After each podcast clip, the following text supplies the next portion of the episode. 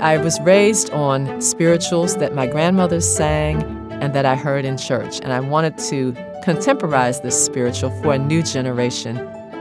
I think I wanted to bring attention to what I think of as the Ruth Bader Ginsburgs, lawyers and activists and organizers and thinkers.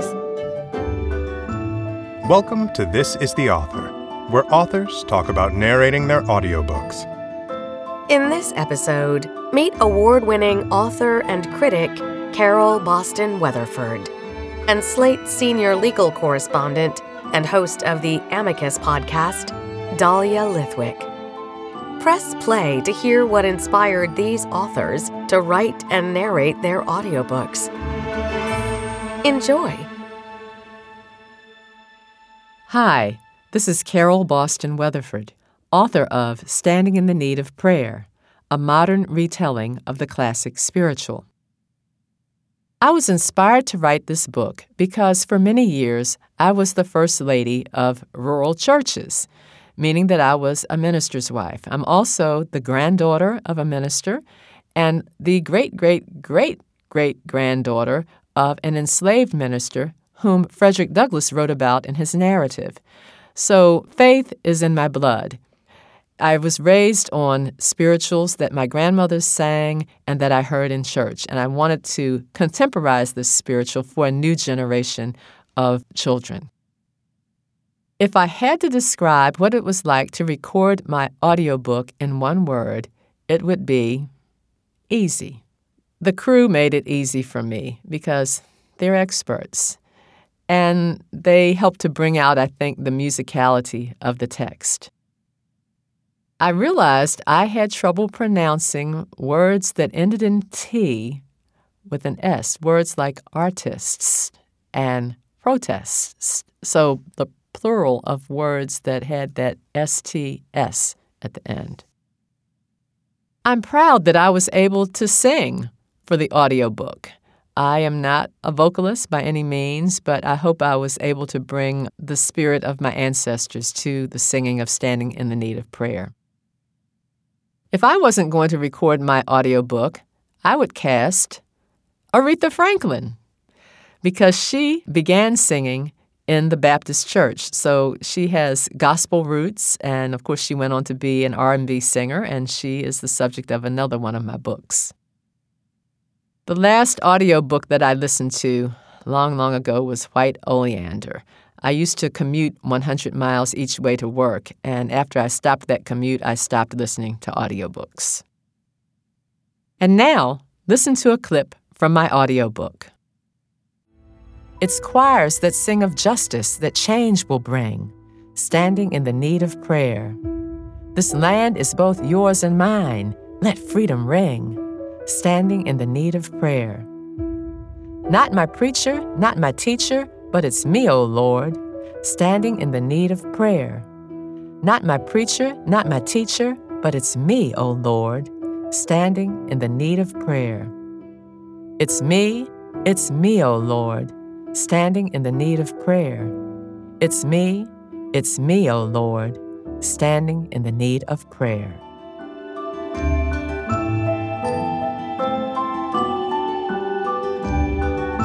Hi, this is Dahlia Lithwick, author of Lady Justice, Women, the Law, and the Battle to Save America.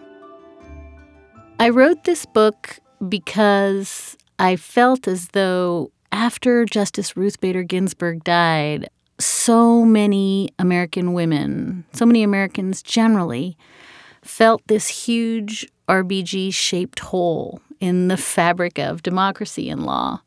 And I think I wanted to bring attention to what I think of as the Ruth Bader Ginsburgs, all of these 2.0s, lawyers and activists and organizers and thinkers who are doing all of the same work but maybe don't get quite as much attention. So in some sense, I think I wanted this book to be a meditation on women and law and power and reform and repair through the lens of these extraordinary women lawyers and organizers who walk among us and who we should lift up and emulate because I think they remind us that law and democracy are bottom-up and not top-down.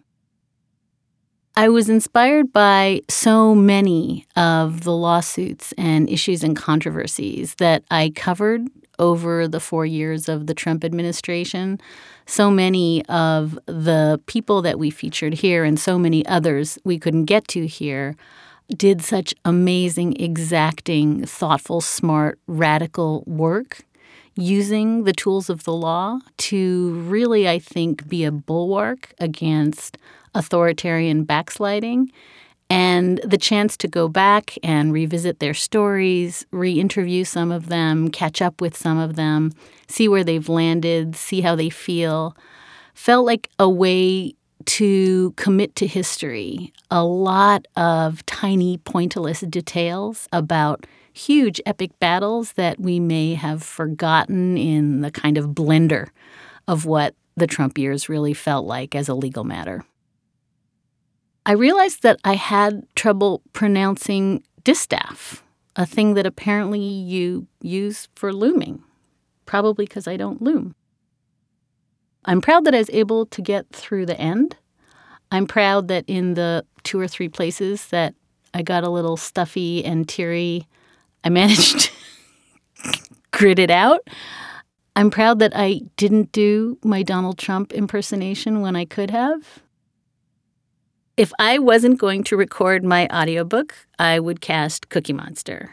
And if you need an explanation for that, please know that the single most downloaded piece I've ever written is a piece that I wrote in Slate saying that we are all of us either Chaos Muppets or Order Muppets, and Cookie Monster becomes the paradigmatic Chaos Muppet, and thus is my hero. The last audiobook that I listened to that I loved was all of the Ramona the Great and Beezus books. This was years ago, but Stockard Channing did them, and so freaking good that I can't hear Ramona or Beezus in any voice other than Stockard Channing's voice. My favorite place to listen to audiobooks has historically been in my car. Since COVID, I think I've probably logged about 4 miles in my car because I live in my basement. But I will still say that my favorite place to listen to audiobooks is, at least in theory, in my car. And now I hope you enjoy this clip from my audiobook. Lock her up. Lock her up. Lock her up. The crowds at Donald Trump's 2016 campaign rallies would chant it about his opponent, Hillary Clinton. At the Republican National Convention in 2016 in Cleveland, "Lock her up" was the proposal on which delegates agreed most vocally and enthusiastically.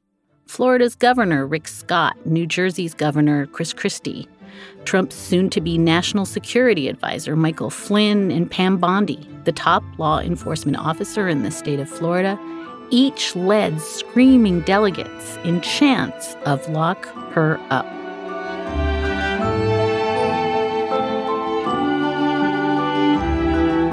This is the Author is a production of Penguin Random House Audio. Thank you for listening. For more behind-the-mic content and audiobook recommendations, visit www.penguinrandomhouseaudio.com/nextlisten.